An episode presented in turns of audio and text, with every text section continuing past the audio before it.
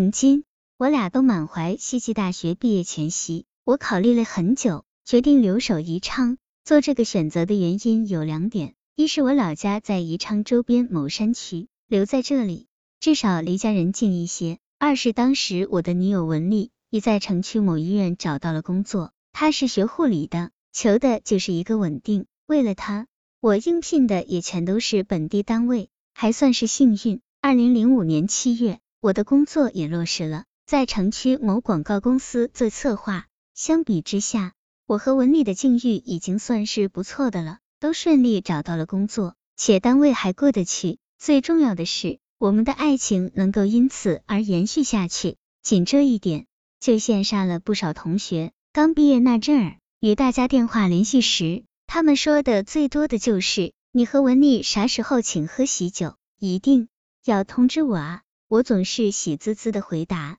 一定，一定。那时候我心里充满了希望，总觉得这一天不会太远。对我和文丽而言，二零零五年七月之后的生活是全新的，值得期待的。我们终于可以像真正的情侣一样生活到一起，终于可以品尝成年人应得的幸福滋味，终于可以拥有共同的存折，然后看着上面的数字一点点攀升。还记得这存折是我俩第一次领到工资后去开的户，往里头慎重的存了八百元。当时我和文丽每月工资合起来才两千元出头，除去房租、水电费和生活费，要攒下这个数字还得使点劲才行。而那一年，宜昌的房价已经涨得有些离谱，照每月存八百元的速度来看，买房几乎遥不可及。但我和文。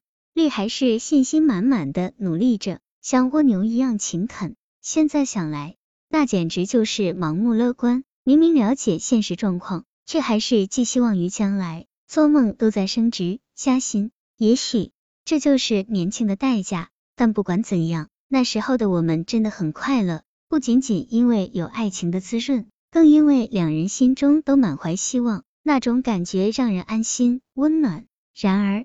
现实一再挫伤我们的信心，我很清楚的记得，我和文丽第一次看房是在二零零六年国庆节期间，还算有点自知之明。我们把目标定的比较低，一套小面积的二手房即可，位置偏一点也没有关系。可连着看了几家后，才发现，即便如此，我们还是承受不起。然后我和文丽就产生了矛盾，她希望我家人能支持一点，尽量把房子买下来。可我父母都是农民，我还有一个妹妹在读书，家里实在拿不出钱。相反，我倒希望他能找父母借一点，毕竟他家的经济条件还过得去。可他父母不同意，他们的理由是房子本来就该男方买，何况他还有个弟弟，两老还得为儿子着想。为这事，文丽父母对我有了很大意见，文丽也对我的家人颇为不满。好在不久后，我就真的升职加薪了。虽然加的并不多，但总算有了一点希望。这份希望让我和文丽又恢复到了以前的恩爱，也找回了以前的信心。然后就是新一轮的挣钱攒钱。说出来大家可能不相信，我和文丽自毕业后从没有出去旅游过，只因害怕花钱。周围的朋友都笑我们古板，说我俩不懂享受生活，一点都不像年轻人在谈恋爱。转眼到了二零零七年春天。我和文丽再次下了一定要买房的决心，我甚至已经跟同学说好了借钱的事。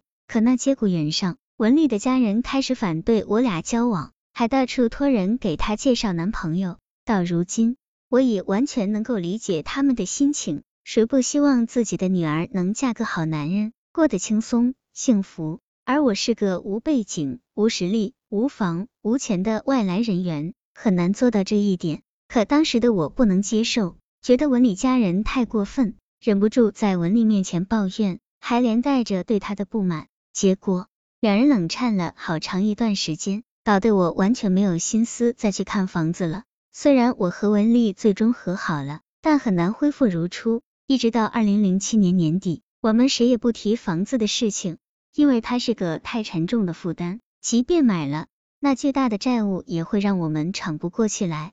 于是有那么一段时间，我和文丽都有点得过且过的意思，暂且先维持这样的状态吧。谁知道以后会是什么样？和刚毕业时的雄心壮志相比，此时的我们已经感到了疲累厌倦。现实让我们越来越清醒的意识到，如果无钱无房，即便爱的再深，也很难有结局。为何这个城市容不下我的爱情？也许有人会说，我把房子的问题刻意夸大了，我不该把爱情和现实混为一谈。可如果女友的母亲放话说，不买房子就不能结婚，恐怕任何人都会感到问题的严重性。二零零八年一整年，我和文丽都处在焦躁中，动辄就争吵、冷战，矛盾的核心就是她想结婚了，而我却彻底买不起房子了。飙升的房价和我原地踏步不前的工资形成了鲜明对比，可他又不愿意违背父母的意思，和我在租来的房子里举办婚礼。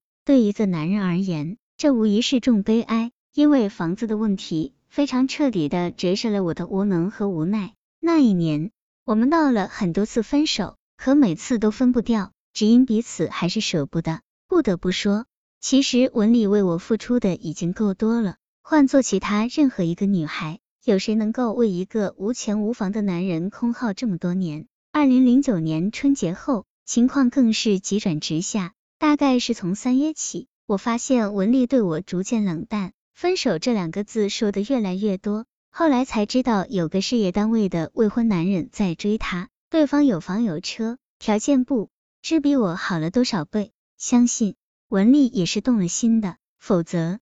他不会有那些反常的表现，而我呢，在最初的痛苦、愤怒、吵闹之后，也做出了让步，打算分手算了。毕竟我给不了文丽的，那个男人都能给她。但极其戏剧化的却是，今年四月中旬，文丽发现自己怀孕了，孩子是我的。虽然没有打算生下这个孩子，但她没法做到继续自如的面对那个男人，无奈她只能中断了与对方的联系。记得当时他曾无限凄楚的对我说了句：“看来上天都不允许我离开你，我们注定要绑在一起。”而我呢，真不知道是该为自己庆幸，还是为文丽感到悲哀。就这么又勉强凑在一起过了半年，但我心里知道，这爱情已经接近尾声，随时会凋零。因为文丽父母越来越反对我俩交往，他们甚至不再欢迎我登门。而文丽本人随着年龄的增长，也越来越焦急，她想结婚都快想疯了。